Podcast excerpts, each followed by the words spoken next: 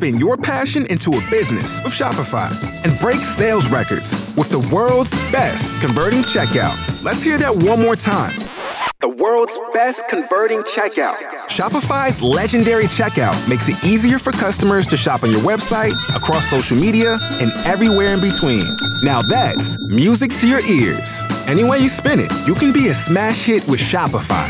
Start your dollar a month trial today at shopify.com slash records.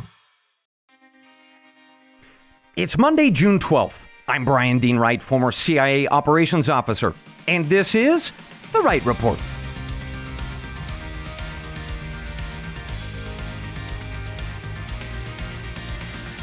Hey, good day to you, ladies and gentlemen. Welcome to The Wright Report, your daily news podcast.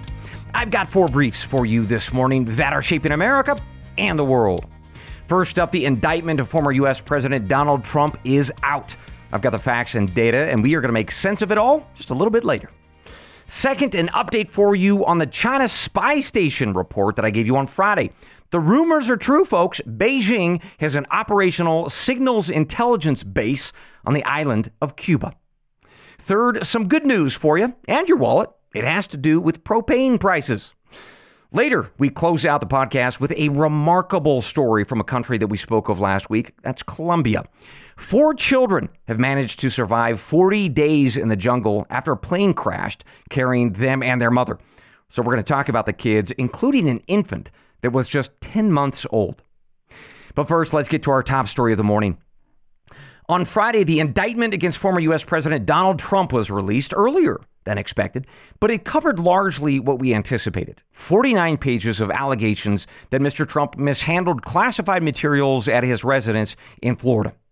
So, all in all, he's facing 37 counts of charges related to the willful retention of national defense information, plus withholding government records, making false statements, and conspiracy to obstruct justice.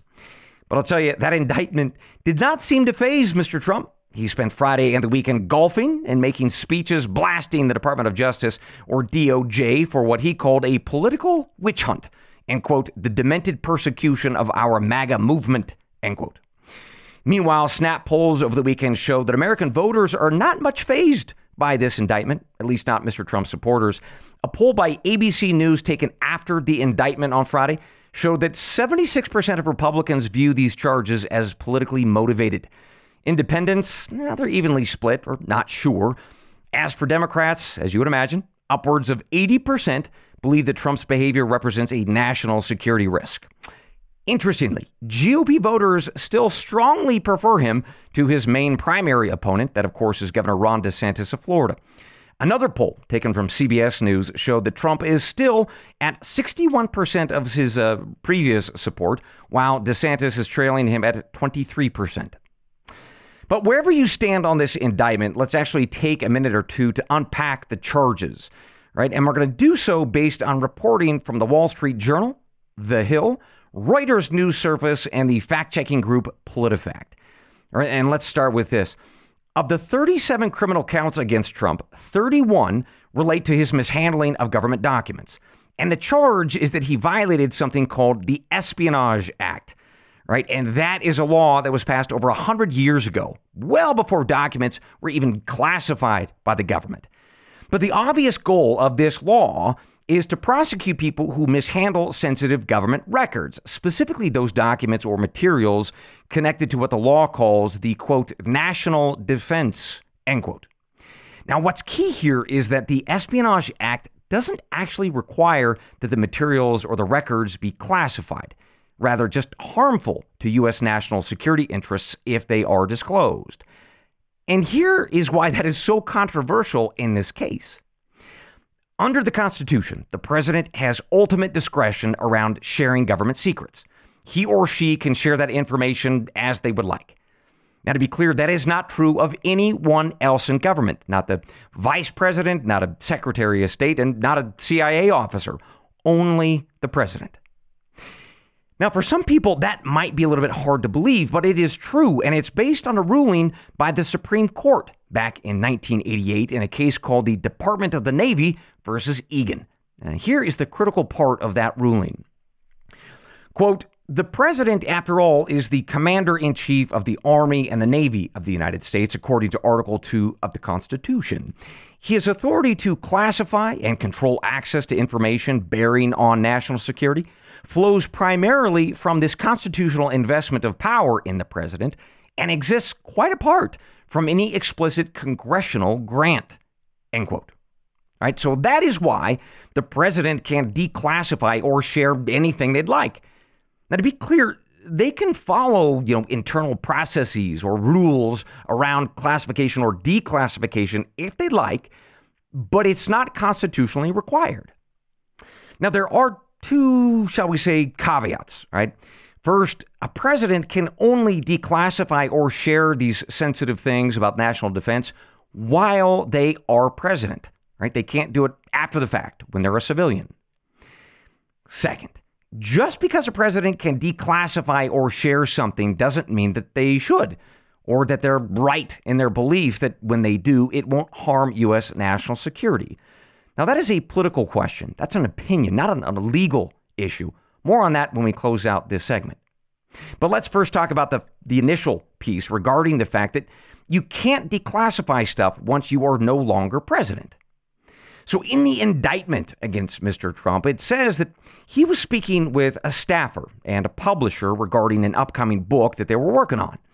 And during that recorded conversation, Mr. Trump allegedly flagged a document that apparently laid out what the U.S. military might do or how they would respond in the event of a war with a country that, well, it's China, right? And to paraphrase what allegedly Mr. Trump said, right?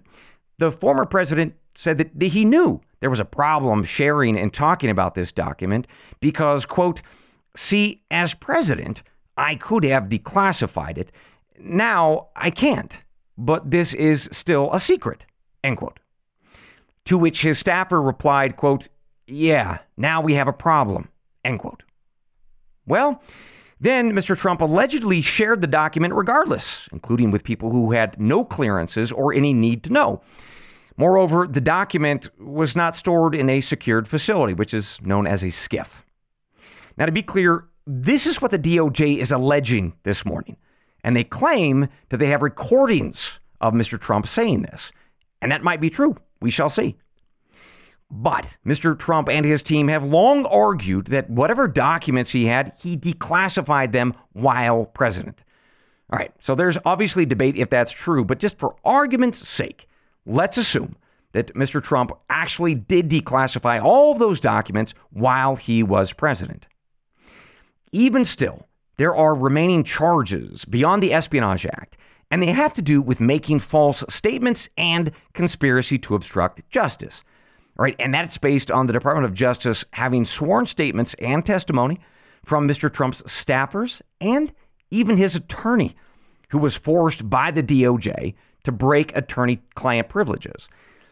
And it is based on those statements and all that testimony that the DOJ makes the ultimate case that Mr. Trump engaged in unlawful shenanigans, shall we say, to avoid cooperating with or turning over documents to the government.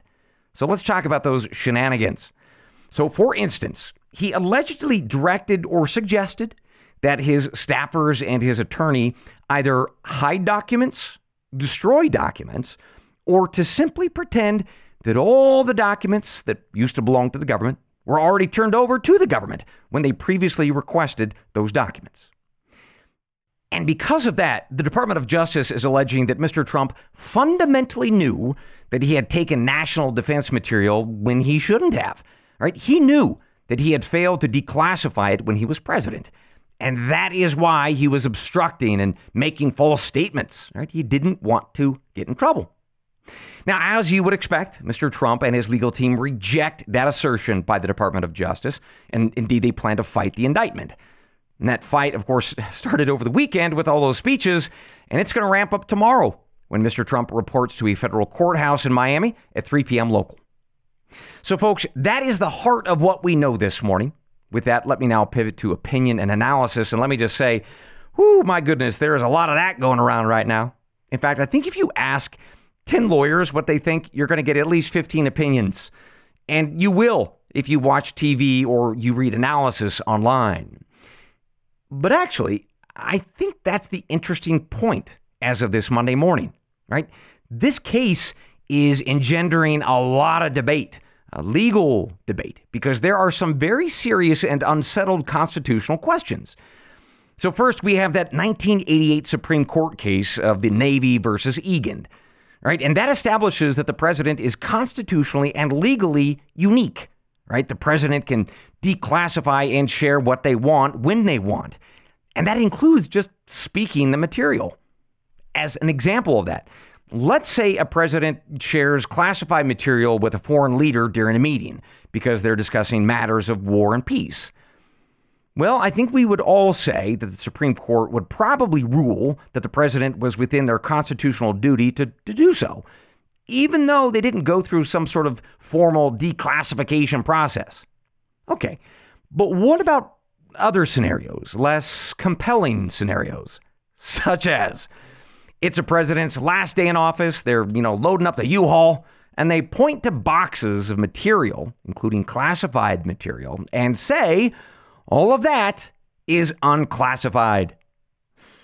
Now, I don't know if Trump did that or not, or if his attorneys will use that defense or not, but here's the thing. Even in that case, Courts have given the president wide latitude to uh, declassify or control government material that perhaps the rest of us would say don't do that. It should be protected. But ultimately, it's their call as president. And that means that the Department of Justice, folks, is choosing to prosecute this case using the Espionage Act on some pretty constitutionally thin ice, right? They're effectively challenging the 1988 Supreme Court precedent. So why? Why are they pushing the envelope here? Well, let's take the most charitable first view of the Department of Justice and their motivations, right? They allege that they have audio recordings and sworn testimony that show Trump did not declassify this material and he knew that holding on to it or sharing it was unlawful, demonstrated by the fact that he was trying to hide his unlawfulness. All right, so that's the most charitable view of the DOJ's decision, which leaves us, well, with the less charitable view. And that is this the DOJ and the FBI have for years now unlawfully targeted Donald Trump with bogus investigations and on occasion doctoring evidence. Right? The most infamous example of this was during the years long Trump Russia investigation. So, to a reasonable person, that calls into doubt the DOJ's case, right? We don't know whether or not we should be charitable with these guys. Because if they were unlawful with Trump once before, is it really outlandish to think that they would do it again? Well, as you wrestle with that question and the facts and data as I've presented them this morning, I'm going to offer you this one final piece of opinion and counsel. Folks, we just should not take classified material home with us. Hmm. We should not be like Hillary Clinton and put it on our homebrew servers, right? We, we shouldn't be like Joe Biden and put it in a, a tote next to our Corvette in the garage.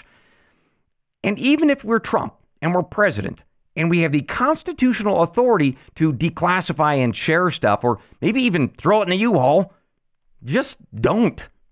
It just gives too many people too many reasons to try to destroy your life especially those corrupt officials at the Department of Justice and the FBI. Additionally, I gotta say, as a former CIA officer, if you just sort of willy nilly share classified or sensitive material, you run the risk of damaging America's national security, even if you think you're not. With that, let's take our first break of the morning. Enjoy the following messages from our sponsoring partners with one quick reminder, folks. If you don't hear my voice telling you about a product or a service, then I don't endorse it. Instead, it's a message coming to you actually from your podcast platform based on who they think you are. We'll be right back. Folks, there are two things that I speak a lot about on the Wright Report. First, we live in a troubled world especially with China and the prospect of war with Beijing. Second, I talk about America's obesity crisis and how important it is to find ways to exercise and eat well. Thankfully, I've got a solution for both. ArcSeedKits.com. a provider of high quality heirloom seeds that give you food security and a healthy body. Now, some of you have asked me, Brian, why should I pay a premium for heirloom seeds when I can buy cheaper stuff from online outlets or big box stores? Well, ARC seed kits give you the type of seeds that our grandparents had, right? You can save seeds from each year's garden crop and replant them year after year. Plus, ARC seed kits have all of the variety you need, folks. Listen to this six types of beans, four types of squash, seven tomatoes, two corn, two peas. Whoo! Don't even get me started on the root crops, like beets and rutabaga and carrots. So, all in all, we're talking about 65 varieties of fruits and vegetables. And here's the best part these seeds come from a family owned farm in northern Michigan. No mystery seeds that you might get from an online or big box store. So, do yourself a favor and buy the all in one seed kit. Go to arcseedkits.com. That's ARC, like Noah's Ark, arcseedkits.com. Enter WRIGHT as a promo code, that is W R I G H T, and you will get 10% off your order. So be prepared and invest in food security. Go to arcseedkits.com today. Welcome back to the Wright Report. Let's continue with our briefs this morning with a series of updates from previous Wright Reports. First up, last Friday I told you about news that China had established a spy base on the island of Cuba. To refresh our memories, Beijing allegedly was giving Havana several billion dollars for the right to build or refurbish or rent what is called a listening post. In other words, it's a base that collects things like cell phone calls and text messages, emails, and satellite communications. Right? That is known as SIGINT, or signals intelligence in the world of spies.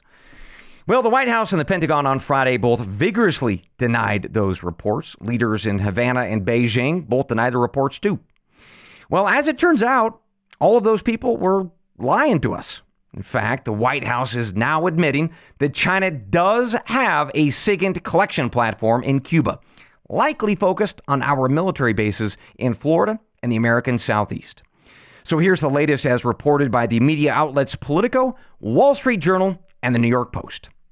An anonymous Biden official confirmed that yes, China has an intel collection post on Cuba and has since the year 2019.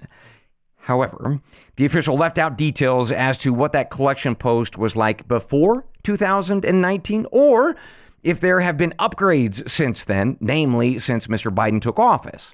Now, that said, Biden's team is absolutely aware of this Chinese spy base and has used, quote, diplomatic efforts to stop or slow it, end quote. Well, if you're wondering if those efforts are working or not, here is your answer. Quote, we think that the Chinese aren't quite where they had hoped they would be. We assess that while the PRC, China, will keep trying to enhance its presence in Cuba, we will keep working to disrupt it. End quote. Okay, there you have it. A pretty remarkable change of heart from Friday when the spokesman for Joe Biden, uh, John Kirby, called the report of a Chinese spy base in Cuba, quote, inaccurate, end quote. By the way, that change of heart caused some bipartisan heartburn over the weekend.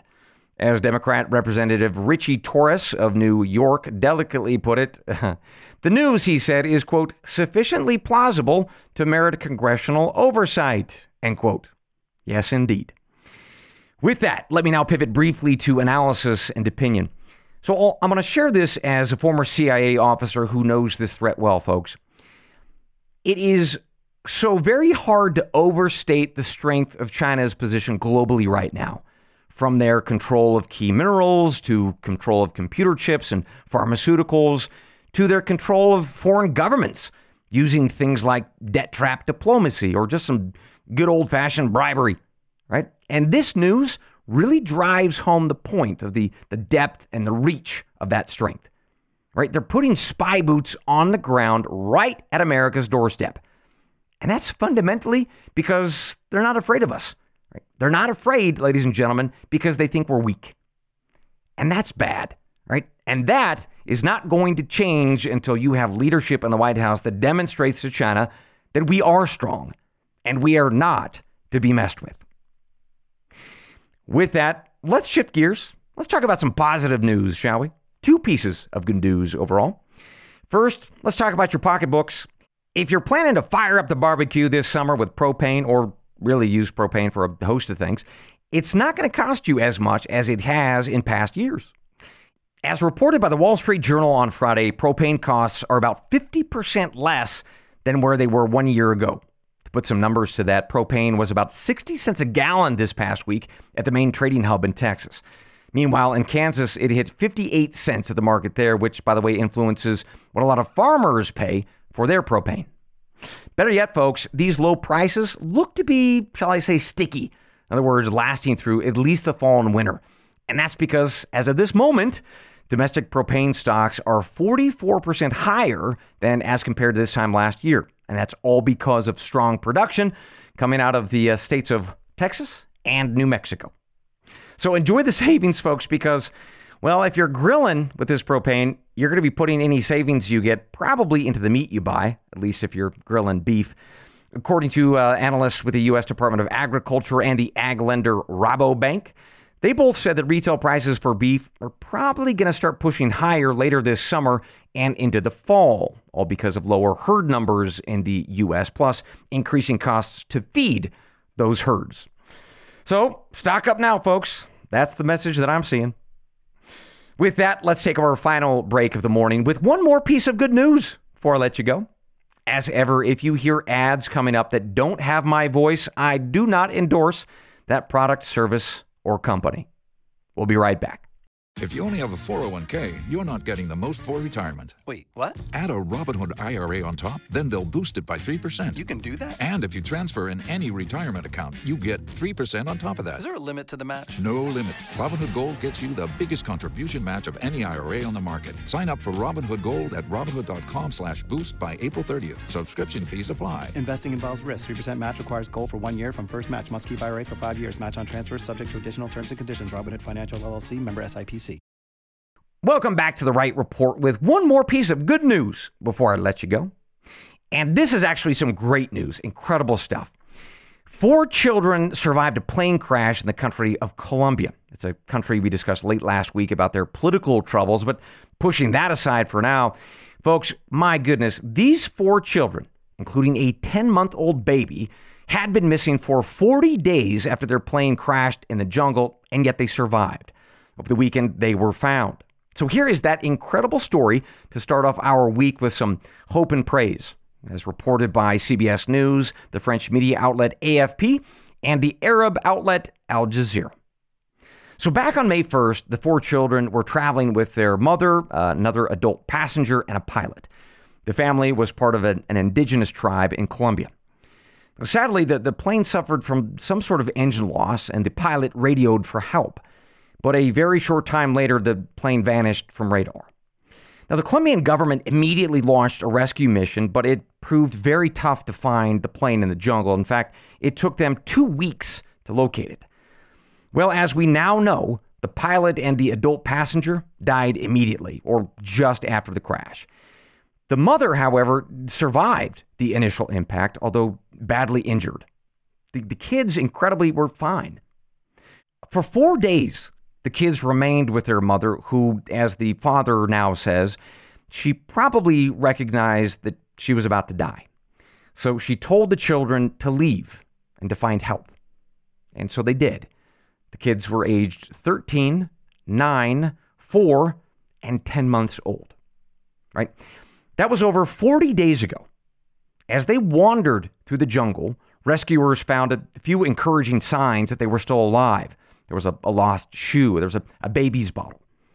Indeed, they conducted flights at night. Uh, they used flares and a loudspeaker with their grandmother's voice on a recording telling them to take shelter and stay in one place. But the kids didn't hear the message.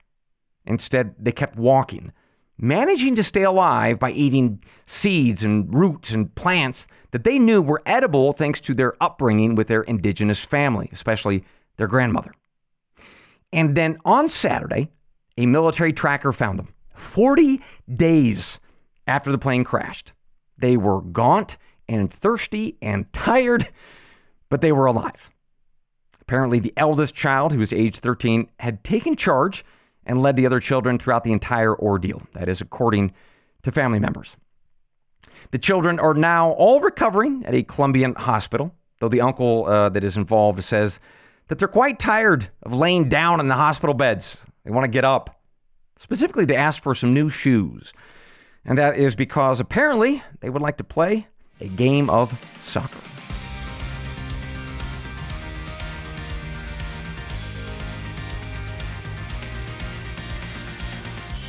And with that, ladies and gentlemen, we conclude your morning brief. As always, I will see you tomorrow, God willing. Until then, I leave you with the creed of every good spy and every wise American. They're the words from the Gospel of John, chapter 8, verse 32. And you shall know the truth, and the truth shall make you free. Good day.